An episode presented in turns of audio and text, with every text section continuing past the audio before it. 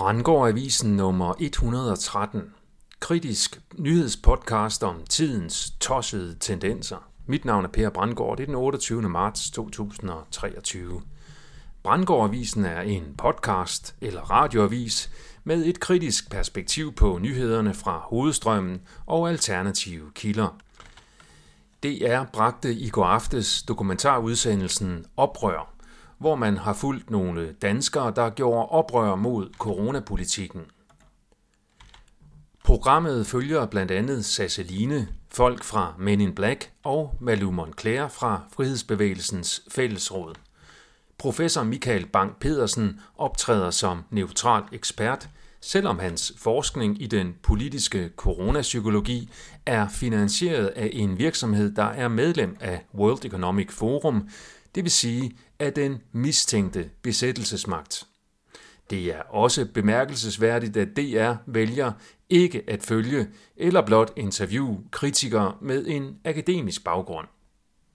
Det er næppe heller tilfældigt, at programmet blev bragt netop i går, som var dagen før, Center for Terroranalyse under politiets efterretningstjeneste PET udgav sin årlige vurdering af terrortruslen.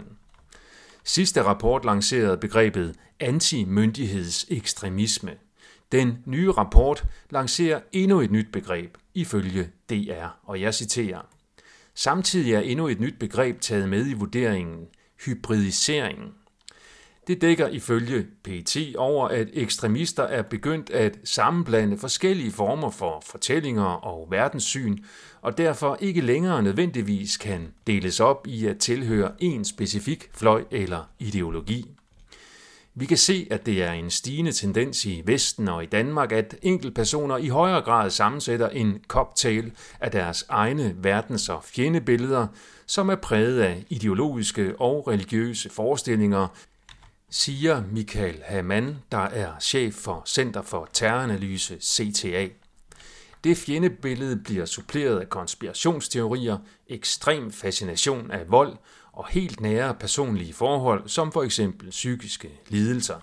Fjendebillederne kan dermed være både digitalisering, klimakrise, pandemier og lige nu også Ruslands krig mod Ukraine. Citat slut. Det samlede budskab fra DR er således, at folk, der protesterer mod regeringens coronahåndtering, ikke blot mangler akademisk viden bag deres kritik, de er også potentielle terrorister. På den måde har DR givet kritikerne færre taletid, samtidig med, at de bliver svinet til. Apropos terror, så er det også et eksempel på, at de kloge narer de mindre kloge.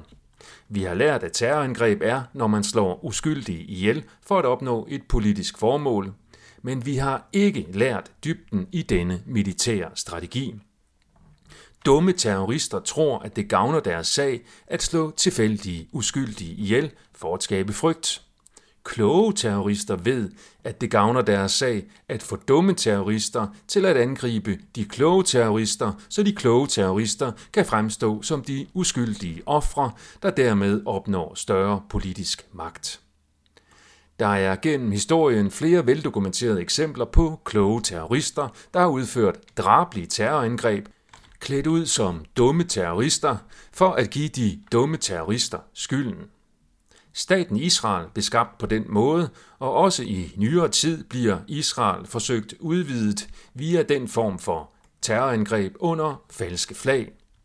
Jeg har beskrevet flere af disse sionistiske operationer i min bog Frihedens Pris. Når det ikke er almen viden, så kan det skyldes, at Ashkenazi-jøder er markant mere intelligente end alle andre etniciteter, og at det økonomiske system er skabt af sionister. Apropos Israel, så beretter information, at F-35 fly med dansk udstyr deltog i israelske bombardementer, som dræbte 75 børn. Ekstrabladet fortæller, at holocaustundervisning skal være obligatorisk næste skoleår. Holocaust-fortællingen er fundamentet for den magt via offerstatus, som Israel, jøder og sionister har i verden og også i Danmark i dag. Det er derfor vigtigt for dem, at også de kommende generationer af danskere bliver hjernevasket med den propaganda.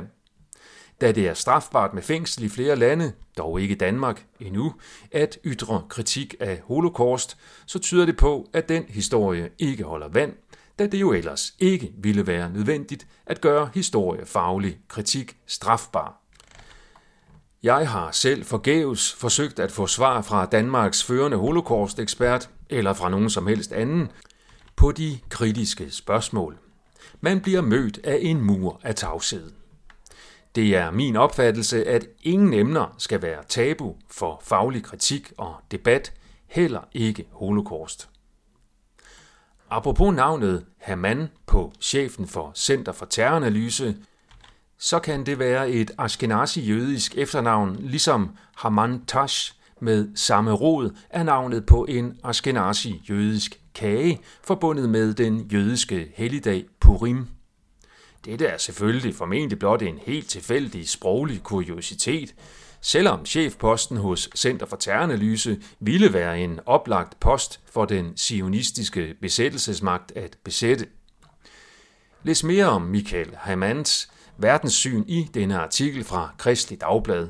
Ekstremister bruger corona i deres kamp mod myndigheder.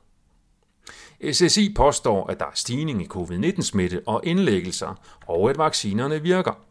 Når man nærlæser deres tendensrapport, kan man se, at de har lanceret et nyt begreb, KVE. Det står for komparativ vaccineeffektivitet, og SSI bruger det til at sammenligne fjerde stik med tredje stik. Det er en bedragerisk propagandakonstruktion, beregnet til at dække over, at den reelle vaccineeffektivitet er negativ. Negativ vaccineeffektivitet betyder, at vaccinerne øger risikoen for covid-19. Jeg gentager. Negativ vaccineeffektivitet betyder, at vaccinerne øger risikoen for covid-19. Ja, der er nok at være sur over. Men nu er det heldigvis forår, og takket være den globale opvarmning, så er der snevejr her på Østerbro.